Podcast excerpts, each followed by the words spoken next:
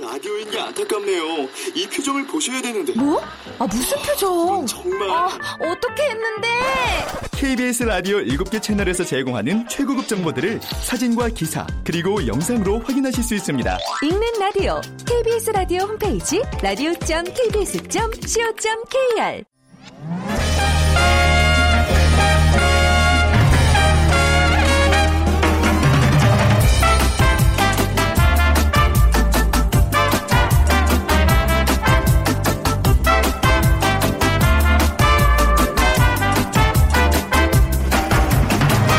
안녕하세요. 빅데이터로 보는 세상 아나운서 최현정입니다. 길고 긴 연휴가 모두 끝나고 일상이 시작되는 오늘. 자, 드디어 오늘이 왔습니다. 어, 지난 며칠간의 연휴 기간이 쭉 떠오르지만 지금 이 순간 사실 아, 뭔가 마음이 좀 피곤하시죠? 이럴 때 한 방에 피로를 풀어주는 비법. 바로 수고했어 이 말 한마디가 아닐까 싶습니다. 당신이 없었으면 어떻게 대식구 명절을 치렀겠어. 막히는 차 안에서 허리도 아팠을 텐데 정말 수고했어요 하면 음, 피곤에 찌들었던 얼굴에도 빙그레 웃음꽃이 피지 않을까 싶습니다. 자, 겸 추석 명절 수고한 가족들에게 이만한 추석 선물 감동의 비타민은 또 없을 것 같아요. 그리고 이제 남은 건 명절 동안 느슨해진 주변을 정리하고 명절 후유증에서 탈출하는 것이 가장 중요한 일일 것 같습니다. 자, 그래서 오늘 세상의 모든 빅데이터 추석 후유증이라는 키워드로 얘기 나눠보고요. 이어지는 빅데이터 insight 시간에는 친환경 음식 트렌드 중에 하나 채식에 대한 얘기 해보겠습니다. 오늘 빅퀴즈. 어, 채식과 관련된 문제인데요. 요즘 뭐 채식 위주로 식단 꾸미는 분들 많아지고 있다고 합니다. 건강을 위한 식품을 현명하게 어, 선택하는 거 누구에게나 필요한 건데요. 타임즈에서 선정한 10대 슈퍼푸드가 있습니다. 귀리, 블루베리, 마늘, 녹차, 연어, 적포도주, 아몬드, 시금치, 브로콜리 그리고 이것입니다. 철분과 비타민이 풍부하고 항산화 물질인 라이코펜이 많이 함유되어 있어서 영국에서는 love apple, 또 이탈리아에서는 황금의 사과, 또 밭에서 나는 보약이라는 별명이 있습니다. 10 아, 100g당 140 칼로리밖에 되지 않는다고 해요. 그래서 뭐 다이어트 식품으로 아주 인기인데요. 자, 1번 산딸기, 2번 총각김치, 3번 토마토, 4번 짬뽕. 산딸기, 총각김치, 또 토마토, 짬뽕 중에서 어, 황금회사가 러브애플로 불리는 이거 붉은 고 맛있는 그겁니다. 예. 자, 아, 방송 들으시면서 정답과 함께 다양한 의견들 문자 보내주세요. 당첨되신 분께는 따뜻한 아메리카노 모바일 쿠폰 드립니다. 휴대전화 문자 메시지 지역번호 없이 샵 9730이고요. 짧은 글은 50원, 긴 글은 100원의 정보 이용료가 부과됩니다.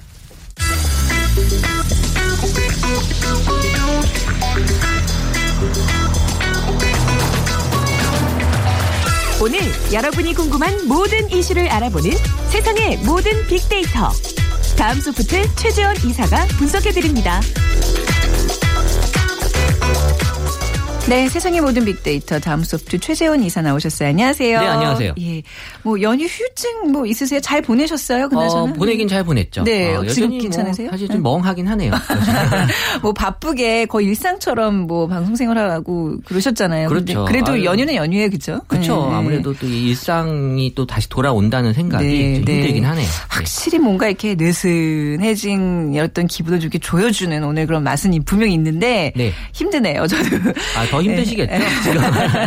네. SNS상에서는 이 명절 뭐 추석 휴일증에 대한 얘기 어떤 얘기들이 오고 가고 어, 있어요? 일단 제가 명절에 대해서 또 추석 특별히 네. 어, 그 후유증에 대한 부분만 좀 분석을 했는데 네. 어, 일상에 대해서 일단 후유증에 대한 그 키워드가 가장 많이 올라왔고요. 네. 37%. 그다음이 과식. 아, 맞아요. 과식. 네. 많이 드셨죠? 네. 네. 26%. 그다음에 네. 과음. 아 맞아요. 네. 여기 과식과 네. 과음은 같이 같이 가죠. 네. 그리고 이제 뭐 여러 잔소리 들었던 네. 스트레스 그리고 또 이제 피로 뭐 네. 이건 육체적 피로 뭐 이렇게 순서대로 올라왔는데 어쨌든 이 다양한 원인으로 이제 추석 후유증들을 이제 겪 고 있는 거고요. 그래서 음. 지금은 뭐 어디 후유증을 예방하기 위해서라기보단 어떻게 후유증을 잘 극복하느냐가 중요한 시기인 것 같아요. 그렇죠. 지금은. 아, 근데 아무래도 오늘 아, 뭔가 아침부터 일이 잘 안 돼, 집중이 안 돼, 뭔가 이 후유증을 좀 호소하는 분들이 많이 있을 것 같아요. 어, 네. 많죠. 그래서 네. 지금 일상으로 제가 말씀드린 대로 이제 돌아간다는 것 자체가 일단 후유증이고요. 음. 어, 그래서 이제 월요일이 또이 더 이번에 월요병하고도 같이 겹치는 그런 어떤 어, 후유증이 될 수 있는데 네. 이 2011년부터 이 데이터를 쭉 뽑아봤더니 이 끝나는 날이 그나마 일요일이면 조금 더 낫다고 하네요. 그러니까 네. 지금 명휴 연휴가 끝나는 날이 일요일이면 그러니까 주중에 시작했다가 끝나는 게 일요일이면 네. 어쨌든 우리가 일주일 단위로 계속해서 그런 아, 어떤 월요병을 겪었기 네, 네. 때문에 그러니까 지금 맞는 월요일이 뭐 어떻게 보면은 뭐 일상의 그런 어떤 힘듦의 월요일이다라고 받아들이면서 음. 좀덜 힘들어지는 게 이 명절 연휴가 일요일로 끝나는. 근데 뭐 네. 예를 들면 연휴가 수요일에 끝나고 목요일에 복귀한다. 그러면 좀 힘든 그러면 거죠. 더 힘들다는 거죠. 그게 네. 이제 2014년, 15년이 그랬고 2013년은 어 그때 이제 비교해 보니까 그때 네. 좀 덜하다라는 게 어, 올해랑 같은 그런 현상이었고요. 네. 그러니까 어쨌든 뭐 이 즐겁게 보내시는 분들도 많지만 또 이 명절이 갖는 특성 때문에 어 나름 또 스트레스 도 많이 갖는 분들이 있어서 네. 이 연휴 기간과 요일의 어떤 상관관계가 이번에 좀 많이 보였다라는 네. 게 이제 분석이 됐고 어 지금 뭐 어쨌든 내년을 지금 기대하시는 분들이 많았어요. 내년 추석 연휴가 네. 어, 나 지금 갑자기 막 흥분해. 그러니까 조금 하루 이틀 뭐 휴가를 이렇게 잘 붙이면 열흘을 쉴수 그러니까 있더라고요. 하루 휴가 내면 하루. 예, 네. 열흘인데 네. 이런 경우는 제가 보기에는 거의 대부분의 회사는 쉰다고 봐야 돼요. 아 네. 그런가요? 그럼 열흘을 특별한 쉴수 경우가 있어요? 그럼 이제 보통 그래서 지금 이 예약을 네. 여행사에서는 이제 지금 예약을 받는 데들도 많이 아, 있고. 그래요? 그러니까 저는 이 추석 후유증을 이걸로 극복하시는 게 나을 것 같아요. 아니, 일단 내년을 맞아요, 맞아요. 기약하는 거죠. 네네. 예. 미리 제가 그 휴가 공지를 지금부터 띄우겠습니다. 내년 추석 때는 다른 사람 대타를 시키고 저 휴가 가려고요. 그러세요. 네. 아 맞아요. 진짜 뭐 연휴 끝나자마자도 저도 벌써 이제 내년 달력부터 살피게 되는데. 아, 근데 열흘이란 기간이 막상 뭐 해야지라고 생각할 때 또 고민이 될 것 같아요. 무조건, 정말 예. 어, 디뭐 어디 뭐 여행을 가지? 가긴 가야 네. 될 텐데 또 어디로 가야 되나 그렇죠. 또 시작해서 또 열흘 동안 뭔가를 하려고 그러면 또 이제 뭐 시댁에도 얘기를 해놔야 되고 돈도 모아야 되고 1년 동안 할 일이 어, 너무 많아져요. 미리 미리 얘기해 주시는 게 나을 것 그쵸, 같아요. 네. 그때 가서 얘기하면 또. 어, 스트레스 받을 수 있어요. 어, 네. 갑자기 후유증이고 뭐고 굉장히 기분이 좋아지는데. 좋아지죠. 네. 근데 이게 또 과식을 한 분들은요. 이게 참 후회가 막 밀려오는데 이거 어쩔 수가 없어요. 어떻게 해야 돼요? 어, 이게 네. 두 번째 원인이 네. 과식인데 네. 이또 추석 음식에 또 기름진 음식이 많다 보니까 또 평소에 또 어, 많이 안 드시다가 또 이 명절날 또 아무래도 풍성한 또 한가위다 보니까 음. 많이 드시는 경우가 많고 그래서 어 어쨌든 여성분들이 어떤 요게 이 과식에 대해서 많이 또 예민하게 네. 다이어트에 대한 얘기들 같이 언급해 주셨는데 어 어쨌든 뭐 지금 안 먹을 수는 없는 또 명절이기 때문에 어 지금 남은 기간 동안 잘 조절하는 게어 네. 제일 좋은 방법이 아닌가 생각이 들더라고요. 음, 네. 아마 과일을 섭취하는 게 좋다라는 글들이 좀 많이 있었어요. 근데 과일이 당분이 많아서 은근히 살쪄요. 어, 네. 그럴 수 있겠네요. 네. 아, 운동 많이 하세요. 운동. 그쵸. 운동을 빼는 게 제일 건강하더라고요. 어, 네. 본인이 해야 될일 네. 중에 하나네요. 네. 과식뿐만 아니라 함께 진짜 음주에 또 이렇게 좀 푹 빠지셨던 분들. 다음, 네. 그러니까 네. 이게 오랫동안 또 이 친지분들을 안 보다가 한 네. 자리에 같이 모이니까 음주 문화가 또 여전히 어, 같이 빠질 수 없는데, 그러니까 후유 증 중에 지금 어떻게 보면 세 번째로 많이 음. 올라왔던 키워드고, 어 근데 과음이라고 하는 표현 자체는 매년 감소하고 있는 추세였었어요. 아, 그래요? 네. 2015년에 잠깐 좀 올라오긴 했는데 음. 어, 어쨌든 뭐 전반적으로 이제 음주라는 거에 대해서 인식 자체가 좀 어, 예전보다 덜 먹는 그런 네. 음주 문화가 좀 여기도 적용이 되지 않나라고 어, 봐졌고요. 하지만 안 먹다가도 이 또 명절 때만 또 드셔야 되는 경우가 많이 있다 보니까 음. 이또 과음에 대한 후유증 어, 이런 얘기들이 좀 또 많이 올라왔습니다. 네. 자, 그리고 이번 연휴가 좀 길어서 그랬는지, 그, 뭐, 스트레스 얘기들을 유독 많이 한 것 같아요. 뭐, 잔소리, 뭐, 며느리 스트레스, 그런 얘기들을 계속 접했거든요. 그거 자체가 저는 사실 좀 스트레스였어요. 그러니까 네. 지금 연휴 기간이 길면 이게 또 네. 즐거움도 길지만 스트레스도 긴 것 같아요. 음. 예, 그러니까 이 그 연휴 기간 동안에 받는 스트레스가 더 그만큼 길어졌기 때문인 것 같은데 네. 특히 이제 이 덕담이라고 하신 얘기가 네. 어 받는 사람 입장에서 이제 잔소리로 어. 들리고 때문에 이 스트레스가 어 바로바로 이제 해, 해소가 안 되고 오랫동안 계속 남겨지는 것 같아요. 그래서 네. 추석 잔소리에 대한 얘기가 한 200만 건에 어, 육박할 정도로 많은 얘기들이 올라왔는데 어, 네. 사실 이게 스트레스로 받는 이유가 본인이 그러고 싶어서 그러는 게 아니거든요. 네. 뭐 취직 안 하냐, 결혼 안 하냐, 어쨌든 여건 때문에 못 하기 때문에 더 스트레스로 다가오는 것 같고요. 그 잔소리에 대한 감성은 그래서 여전히 이제 가장 큰 부정적 인 부수적인 요소로 명절에서 차지할 수밖에 없는 거고 이번 명절에 특히 좀 화두였던 것 같아요. 잔소리. 네, 잔소리가 좀 많이 화두였고 그만큼 네. 이제 사회나 경제 자체가 어려웠기 때문에 봐요. 그런 네. 얘기가 더 많이 나올 수밖에 없었던 거고 그래서 이제 뭐 잔소리 하려면 뭐 돈 내고 하세요 뭐 이런 네네. 어떤 얘기들도 같이 올라왔었던 거고 그리고 이번 명절이 다른 명절에 비해서 특히 이 제사에 대한 얘기가 이슈가 좀 많았어요. 왜 그렇죠? 제사라는 것 자체를 네. 이제 어 지금 안 해도 되는 거 아니냐라는 얘기가 아, 네. 매 매년 제사에 대한 어떤 존폐 여부에 대한 얘기들은 있었지만 올해 조금 더 많았던 것 같고 음. 아? 그러니까 제가 정확하게 5년 전에 분석 분석했을 네. 때는 이 제사에 대한 어떤 그 유무의 얘기가 아니었고 그때는 그 이 제사상에 올라가는 음식에 대한 얘기가 이슈였어요. 아. 뭐 치킨을 올려도 되는 거 네. 아니냐, 피자도 올려야 되는 거 아니냐. 네. 그러니까 그 당시는 뭐 제사를 뭐 없애다라는 얘기가 아니라 좀 간소화시키고 뭔가 좀 현실성에 맞는 걸 하자라는 건데 음. 네. 딱 5년이 바뀐 지 금에는 약간 제사에 대한 어떤 존폐론까지. 존폐론까지 나왔는데 그러니까 그만큼 지금 뭐이 음식에 대한 어떤 부담이 많이 생기는 거고 음. 어 여기에 대해서 현실성으로 현실성 없는 지금 뭐 명절 때마다 또 여- 여기저기 이제 여행 가시는 분들도 많은데 네네. 또 남아 있는 사람한테 더 큰 부담이 되는 거 아니냐 음. 그래서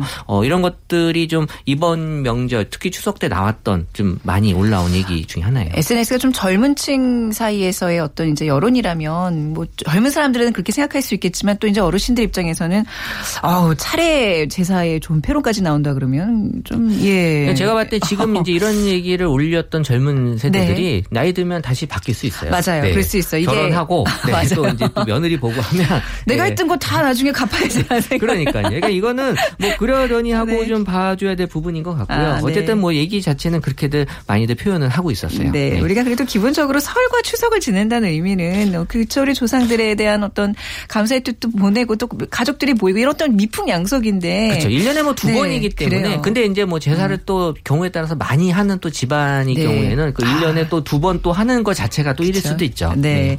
그리고 이제 이게 저는 저는 뭐 이렇게 귀경 기성에 시달리는 그런 다 이제 서울이 다 있기 그렇죠. 때문에 경험을 안 하는데 이제 이- 정말 긴 시간 운전을 하시는 분들의 피로함, 이 스트레스는 아, 저희 최 이사님도 이렇게 운전해서 어디 멀리 가시진 어, 않으시잖아요. 저도 그 추석 당일날 사실 뭐 네. 그래봤자 한 2시간 정도 가는 거리인데도 아. 어, 이게 막히면 네. 그 엄청난 피로감이 오긴 하더라고요. 요거는 좀 어떻게 개선이 안 될까요? 매번 명절 때마다 정말 그 고속도로 상황 이렇게 우리가 뉴스를 봐야 되고 방법이 없을까요? 근데 이게 네. 또 그럴 때마다 중국하고 비교하면 이건 뭐 막히는 것도 아니다라는 게 바로 사진으로 이제 아. 보여지는데 네. 이번에도 그 어떤 피로, 네. 피곤함에 대한 얘기가 많이 있는데 저는 연휴 기간이 길어지면 당연히 분산될 줄 알았던 게 음. 오히려 연휴 기간이 길면 당일날 차들이 몰리면서 네. 그날 더 딴 때보다 더 막히더라고요. 어. 왜냐하면 빨리 갔다 오고 남은 기간을 놀겠다. 놀겠다. 아. 그러니까 그런 심리가 연휴 기간이 길면 나타나는 그런 현상이 있었고 이번에도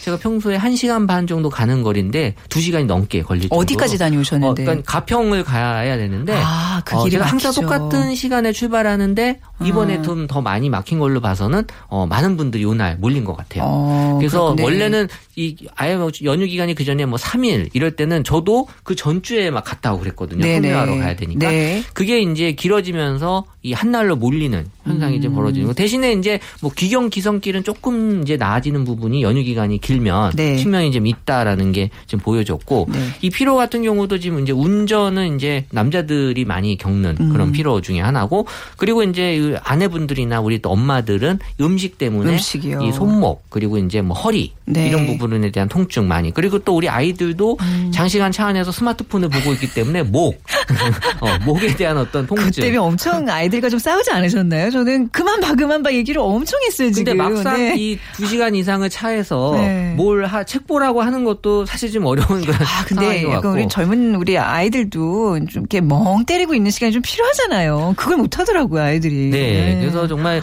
어 이때는 누구 한 가족 중에 누구 하나 좀 이 정상적인 사람이 없는 다 피고 피로에 의해서는 다 똑같은 맞아요. 그런 어떤 네. 음. 어, 통증을 호소하는 것 같고 이런 육체적 피로 때문에 어 사실 또 특히 여행 가 다녀오신 분들도 또 육체적 피로가 있는 거잖아요. 네. 예, 거기에 대한 후유증도 분명히 네. 예, 있으시죠? 오늘 오늘 아침에 뉴스 보니까 네. 진짜 이 명절 그 스트레스 어떻게 푸는지 뭐 다양한 방법들 소개하는 그런 이제 뭐 프로그램들이 많던데 뭐 참고하셔서 좀 스트레스 지혜롭게 잘 푸시고요. 또 내년 연휴 또, 또 다가오는 연휴. 네. 설 연휴가 이제 1월인가 2월인가요? 1월인가요? 어, 2월인가요? 1월, 예. 이게 좀 달력 보면서 네.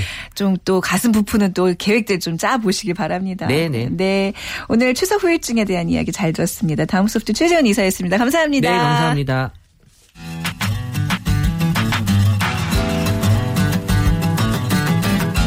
마음을 읽으면 트렌드가 보인다. 빅데이터 insight. 타파크로스 김용학 대표가 분석해드립니다. 네, 타파크로스의 김영학 대표 나오셨습니다. 안녕하세요. 안녕하세요. 예, 뭐 연휴 잘 보내셨어요? 네. 예, 예. 어, 얼 표정 얼굴 좋으시네요. 잘 드셨나 봐요. 네, 많이 먹었습니다. 보름달을 여기서 또 제가 보게 되네요. 빅퀴즈 먼저 부탁드릴게요. 네. 최근 타임지에서 선정한 10대 슈퍼푸드가 있는데요. 네. 귀리, 블루베리, 마늘, 녹차, 연어, 적포도주, 아몬드, 시금치, 브로콜리 그리고 이것이 포함됩니다. 네. 철분과 비타민이 풍부하고 항산화 물질인 라이코펜이 많이 함유돼 있어서 영국에서는 love apple, 이탈리아에서는 황금의 사과, 또 밭에서 나는 보약이라는 별명이 있죠. 열량이 100g당 140칼로리밖에 되지 않아서 다이어트 식품으로 아주 인기죠. 1번 산딸기, 2번 총각김치, 3번 토마토, 4번 짬뽕입니다. 네. 요거 약간 익혀서 드시는 게 영양학적으로 더 좋다는 얘기도 있더라고요. 네, 그렇죠. 자, 정답 아시는 분들 저희 빅데이터로 보는 세상으로 문자 보내주세요. 휴대전화 문자 메시지 지역번호 없이 샵 9730이고요. 짧은 글은 50원, 긴 글은 100원의 정보 이용료가 부과됩니다. 자, 오늘 주제는 채식이에요. 네. 네. 긴 연휴 동안에 네. 정성들의 이것저것 준비하신 맛있고 기름진 음식을 많이 드셨을 거예요. 맞습니다. 네. 우리가 차를 지내시는 분들 보면 대표적으로 각종 전류라든지 아니면 뭐 갈비찜이라든지 이렇게 평소에 먹지 못했던 맛있는 음식들 많이 먹잖아요. 이렇게 긴 연휴를 보내고 나면 고민이 다가오죠. 네. 체중이 늘어나고 많이 늘어나더라고요. 저처럼 얼굴이 붓고. 네. 좋으시다니까요. 네. 그래서 오늘은 네. 친환경 음식과 연관된 주요한 트렌드가 있어서 이것에 대해서 얘기를 해볼까 합니다. 네. 이게 뭐 명절에 이어지는 어떤 다이어트 개념이 아니라 요즘 그냥 채식을 많이들 하시더라고요. 그렇습니다. 그러니까 예전에 어 나 채식주의자야 이거는 약간 우리 정세 좀 안 맞다 그래야 되나요? 그게 네. 좀 유난떤다 생각이 됐는데 요즘은 그냥 건강상의 이유로 또 어떤 신념상의 이유로 그렇죠. 채식주의자를 자처하시는 분이 좀 많은 것 같아요. 사실 네. 오랜 전통이 우리나라는 차식을 즐겨 맞아요. 먹었었죠. 사실 그랬죠. 네. 음. 식- 식문화가 서구화되면서 오히려 육식 위주로 갔는데 네. 최근에는 말씀하신 여러 가지 이유로 채식을 선호하는 풍조가 크게 나오고 있는 거죠. 음. 네. 그런데 이렇게 차식을 즐기기 위한 식당 같은 것들은 욕심만큼 많지 않아서 네. 좀 불편한 감이 있죠. 그렇죠. 네. 그러니까 이제 그 채식주의자가 아니더라도 왜 이제 뭐 종교상의 이유로 그렇죠. 뭐 이제 뭐 고기를 못 먹는 분들 있잖아요. 그런 분들이 맞습니다. 어디 식당 가면 채식으로 이제 뭘 이렇게 시키는데 그게 또다 동물성 기름으로 뭘 요리를 하면 또 그것도 굉장히 못 드시는 경우들 많고 그렇더라고요. 좀 맞습니다. 식당 찾기가 어렵죠. 채식과 관련된 사람들의 반응은 어떤가요? 그래서 채식을 가지고 감성 분석을 해보니까 네. 전체 중에 약 86%가 긍정적으로 생각을 하고 있었습니다. 네. 건강에 좋다라든지 아니면 친- 친환경 음식이라든지 이런 인식이 높게 음. 나타나고 있어서 아주 긍정적인 생각을 갖고 있고요. 재밌는 것은 착하다, 돕다라는 얘기들이 나오는데 어. 네. 이 고기를 먹는 입장에서 동물의 사육 방식이라든지 사육 환경 같은 것들이 여러 가지 음. 위해가 있거나 안 네. 좋은 면들이 보도가 됐잖아요. 그런 문제 의식 때문에 고기 같은 어, 육식성 식생활이 일방적인 소비 방식이 아니라 음. 사회적 실천 방식으로 함께 살아가는 사회를 위해서 우리가 육식을 조금 자제하는 것이 좋겠다 네. 이런 인식들이 많이 나오는 것 같고요. 네. 반대로 부정감성 키워드를 보면은 폭력이라든지 고통 같은 키워드들이 나오고 있는데 이런 것들이 바로 동물을 학대하는 음. 네. 어, 이런 것들에 대한 문제 인식으로 나타나고 있습니다. 아, 착하다, 환경을 좀 돕다 이런 의미의 채식. 음, 뭐 그렇긴 하지만 우리가 그래도 적당한 영양학적 의미에서는 육식을 좀 섭취해야 되는 거죠. 저는 개인적으로 제가 중학교 때 채식주의자 뭐 어떤 그런 얘기를 이제 듣고선 나는 채식할 거야 그러고 한 1년간 진짜 채식을 했었어요. 네. 그 이후로 키가 안 커요. 그러니까 이제 부모님이 항상 후회하시는 게 그때 말렸어야 되는데 네. 키가 안 컸다는 그, 속상해 하시더라고요. 관련 연구자들의 연구가 네. 굉장히 활발하게 일어나고 네. 있는데 사실 그 부분이 맞죠. 그런데 식물 중에서도 그 아. 동물성으로 섭취할 만한 영양소를 단백질을. 조리해서 먹을 수 음, 있으면 맞아요. 그런 것들이 보완이 되는데 네네. 그렇지 않은 상태에서 그냥 네. 채식 위주로만 가면 그쵸. 영양의 결핍이 있을 수 있죠. 채식주의자들은 분명히 이런 어떤 영양학적인 어떤 공부가 지식이 좀 많이 예, 습득이 된 후에 실천하셔야 될 것 같기는 해요. 그렇습니다. 이게 해외에서는 vegetarian이다. 네. 뭐 이런 얘기를 참참 많이 하면서 이제 그 그렇죠. 채식주의자들을 많이 볼 수 있는데 우선 좀 해외 채식 트렌드를 좀 살펴볼까요? 말씀하신 네. 채식주의자라고 하면 우리가 흔히 vegetarian이라고 얘기를 네. 하는데 엄격한 채식주의자라는 개념이 생겼어요. 네. 그래서 이제 veganism 그러니까 어, veganism. 예. 음. 보통 채식만 즐겨 먹는 사람보다 훨씬 더 엄격하게 채식 네. 유제 식단을 짜는 사람들을 베가 그런 식문화를 veganism이라고 하고 네. 그렇게 드시는 분들을 비건이라고 우리가 흔히 얘기를 하는데 네네. 어, 이런 베가, 베가니즘 같은 경우는 고기와 생선을 먹지 않는 것뿐만 아니라 더 나가서 유제품이라든지 유제품도 먹지 예? 달걀이라든지 어, 어, 꿀처럼 네. 동물이 만드는 일체 식품을 어, 배제하고 있는 꿀도 동물 아 꿀벌이 네, 그렇죠. 곤충인데 네, 굉장히 엄격한 예, 그렇네요. 원칙이 있는 거죠. 어. 그래서 이렇게 동물로부터 나온 모든 종류의 제품이나 동물을 네. 착취하거나 혹은 동물을 대상으로 테스트한 제품 일체를 사용하지 않는 것이죠. 음. 네. 이런 것들을 우리가 흔히 비건이라고 하는데 말씀하신 것처럼 서구의 슈퍼리치들이 주로 이런 식생활들을 많이 하고 있습니다. 네. 굉장히 불을 많이 쌓고 있어서 아? 네. 어, 물- 물론 이제 사회적으로 문제, 문제 인식을 갖고 음. 있어서 이런 어, 비건이즘을 실천하고 있는 슈퍼리치들이 많은데 어, 전체적으로 통계를 한번 내보니까 서구를 대표하는 유럽 쪽에서는 음. 독일 전체 인구의 약 10%에 달하는 800만 명 정도가 이런 베지테리언 혹은 네. 어, 비건이라고 얘기를 합니다. 네. 다음이 이탈리아, 네. 영국, 프랑스로 나오고 있고요.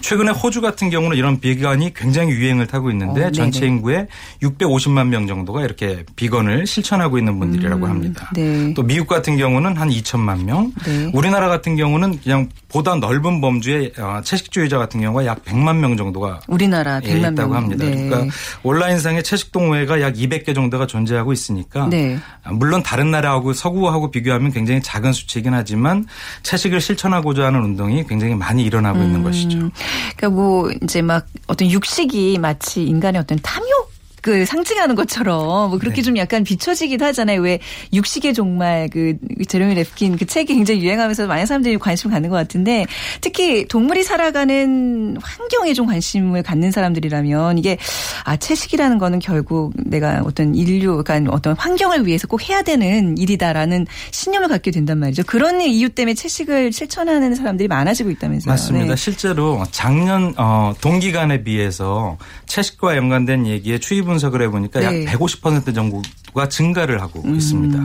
그리고 물론 이제 장, 어, 얼마 전에 발표된 멤버상을 수상한 네. 어, 채식주의자라는 소설도 있었잖아요. 아, 네네. 예, 그런 영향도 일부 있긴 하겠지만 그거랑 그 내용은 아무 상관이 없는데 네, 말이죠. 상관없죠. 그런데 이렇게 네. 엄격하게 채식을 실천하시는 분들이 사실 어렸을 때 그런 트라우마를 겪은 분들이 아. 많이 있을 수가 있어요. 네네. 동물의 학대 같은 것들을 보고 네. 아 나는 더 이상 동물로 만들어진 뭐 어떤 것도 음. 내가 나를 위해서 소비하지는 말아야 되겠다 이런 생각들을 갖고 있는 거죠. 네. 그래서 우리가 채식 주의자를 보면은 지구를 지키는 착한 고민을 네. 하고 있는 사람들이다 이런 얘기들을 많이 하죠. 네. 서양에서는 동물 보호나 환경 보호에 대한 관심이 굉장히 많이 증가하고 있지 않습니까?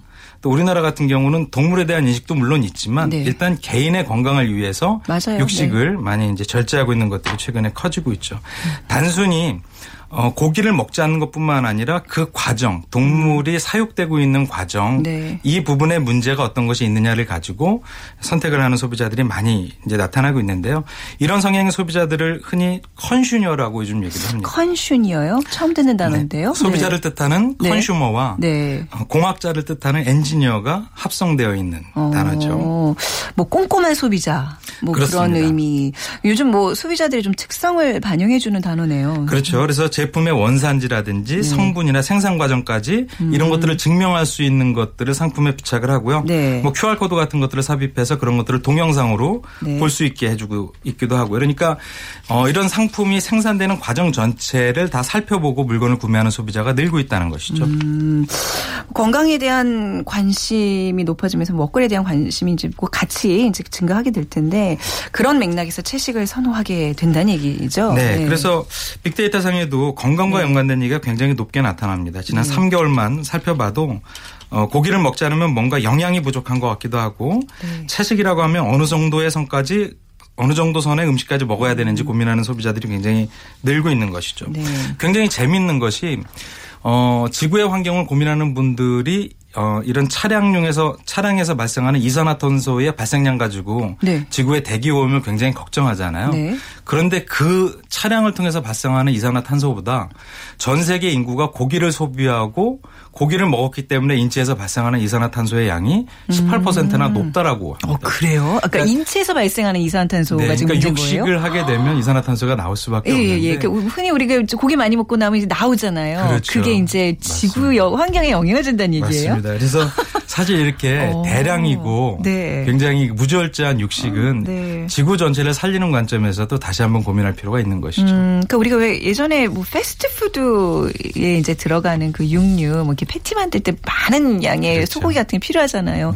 그거를 키우는 과정 이런 게 뭐 이제 다큐멘터리에서 보면 아 진짜 정말 대량 그런 그쵸 네. 육식 그, 그 생산해 가는 과정이 굉장히 비인간적이기는 해요. 근데 건강에도 예. 사실 안 좋은 것이 그렇겠죠? 렇게 대량으로 만드는 네. 인공물을 위한 식물 네. 혹은 사료 같은 걸 먹은 고기들이 도살되는 맞습니다. 과정에서 네. 음. 극심한 스트레스를 받잖아요. 그러니까 이런 것들을 먹고 인체에 그렇게 긍정적으로 작용하지 않을 수 있다. 네. 이런 논란들도 제기가 되고 거죠. 음, 뭐 이제 이런 어떤 사람들의 인식 변화가 결국 이제 소비 성향을 바꾸고 또 기업들이 이런 걸 좀잘좀 알고 대처를 해야 될 텐데 말이죠. 그렇습니다. 예. 아까 말씀드렸던 것처럼 서구 사회 같은 경우는 이런 채식주의자나 네. 음. 비건이 굉장히 늘어나고 있어서 이 시장이 전체 식생활 시장에서의 10% 이상을 차지하고 있다고 합니다. 네. 반대로 우리나라 식품 기업에서는 이런 시장을 대상으로 한 상품의 개발이 고려돼야 되는 거죠. 네. 그러니까 해외에 우리나라의 어떤 식품 제조 어, 기술을 가지고 비건들을 위한 상품을 만들어서 판매하는 경우들이 늘어나고 있고요. 네. 음. 또 우리나라를 찾고 있는 외국인 관광객들도 한국에서의 비건 전문 레스토랑에 대한 입- 입소문들이 빠르게 번져 나가고 있거든요. 아 그래요? 네. 사실 그 외국 분들한테 만약 베지테리언, 비건 아까 뭐라 하죠? 비건, 네, 비건입니다. 네 그런 네. 분들이 오시면 절 사찰 음식. 어, 맞는 말씀입니다. 최고 아닌가요? 맞습니다. 네. 그래서 사찰 음식에 반해서 네. 그러니까 처음엔 비건이 아니었는데 네. 우리나라에 오셔서 사찰 음식에 반해서 비건이 된 외국인들도 제법 있습니다. 아 그래요. 네, 또 이런 비건이 어, 식생활에서만 나타나는 것이 네. 아니라 패션에서도 굉장히 크게 나타납니다. 작년에 소개시켜드렸던? 네. 퍼, 즉 동물들을 아. 가지고 우리가 옷을 만들어 입는 어떤 네네. 모피라든지 앙골라라든지 이런 것들도 네. 이제 비건을 통해서 어, 인조 모피라든지 인공 섬유 같은 것들을 가지고 옷을 입는 풍조가 굉장히 늘어나고 있고요. 네. 아시는 것처럼 여성들이 즐겨 쓰는 화장품 안에도 동물성 식품이 굉장히 많이 들어가 아 있습니다. 그렇다면서요. 네. 그래서 이런 것들을 배제한 상태에서 음. 순 식물로만 만든 화장품들이 그렇게 홍보되거나 그런 음. 것들을 구매하는 소비자들도 굉장히 많이 늘어나고 있죠. 네, 그 원래 상태로 돌아온 뭐 back to basic 뭐 이런 얘기를 네, 하잖아요. 그렇죠. 사실 근데 우리나라 문화가 지금 말씀하신 거랑 맥락이 굉장히 많이 닿아요. 그러니까 우리는 사실 이렇게 육식 을 하는 민족이 아니었잖아요. 그렇죠. 그리고뭐 모든 뭐 우리 머리에 동백 기름 바르고 뭐 이런 식으로 맞습니다. 모든 걸 다 식물에서 굉장히 이렇게 찾아왔던 민족들인데 우리 것을 좀 찾는다는 의미로 좀 받아들여도 되겠네요. 그렇습니다. 저희한테는 그렇게 낯설지가 않은 네, 거예요. 그런데 네. 음. 최근에 여러 가지 라이프 스타일이 서구화되다 보니까 그쵸. 그리고 외국의 식문화가 국내에 많이 도입되다 보니까 네. 음. 그런 것들을 쫓아가는 경향이 있는데 최근에 건강에 대한 문제인식이라든지 아니면 함께 사는 사회에 대한 네. 고민들 같은 것들이 이런 비건으로 이어질 수가 있어서 네. 산업계에서도 사실 굉장히 큰 준비를 아, 하고 있습니다. 그래서 그렇군요. 많이 홍보되고 있지 않지만 네. 동물성을 전혀 배제한 우유 제품도 나오고 아. 그러니까 우유를 대체할 수 있는 건강 음료 같은 것들이 나오고 있고요. 네. 해외에선 초콜릿 같은 이런 디저트에도 음. 어, 비건들을 위한 디저트 같은 것들이 전문적으로 개발되어서 판매가 되고 있기도 하죠. 네. 자, 오늘 주제 좀 간략하게 요약해 주시죠. 네, 최근 환경과 건강에 대한 관심이 높아지기 때문에 채식이라든지 비건에 대한 긍정적인 인식도 높아지고 있죠. 네. 우리가 모두가 다 단순히 먹는 것뿐만 아니라 그 식재료가 만들어지는 과정에 대해서 음. 더욱더 관심을 갖게 되는 것이고 요. 또 식품 관련 기업이나 식당에서는 이러한 소비자 트렌드의 변화에 맞춰서 네. 소비자들이 신뢰할 수 있는 과정에 대한 친절한 안내법 같은 것들이 어, 필요할 것으로 예상이 되고요. 음. 네. 또 구글이나 MS 같은 해외 유명 IT 기업에서는 이런 친환경이나 채식과 연관되어 있는 정보들을 소비자들한테 쉽게 전달할 수 있는 것들이 만들어져서 네. 아. 소비자들의 정보 탐색에 대한 편의성 같은 것들을 높이고 있습니다. 또 이런 것들이 젊은 층들의 호응을 네. 예, 크게 얻고 있기 때문에 채소라는 식재료 이미지를 마케팅에 통하고자 하는 그러니까 사용하고자 하는 기업들의 네. 노력이 좀 더 커질 것으로 보입니다. 네, 오늘 채식 에 대한 얘기 빅데이터 insight를 통해서 들어봤습니다. 타파크로스의 김영학 대표였습니다. 감사합니다. 감사합니다. 네. 자, 오늘 비키즈 정답은요, 토마토입니다. 7040님, 어, 저는 토마토를 20kg 한 상자에 사놓고 매일 먹고 있습니다. 하셨는데 좋은 식습관이신 것 같아요. 3068님, 여기는 화성입니다. 들녘은 황금빛입니다. 하셨어요. 네. 아, 정말 그 황금빛이란 얘기 들으니까 가을이 무르익는 느낌이 확 드네요. 감사합니다. 오늘 두 분께 따뜻한 아메리카노 모바일 쿠폰 드리도록 하겠습니다. 자, 빅데이터로 보는 세상 내일 오전 11시 10분에 다시 이어집니다. 지금까지 아나운서 최현정이었습니다. 감사합니다. した。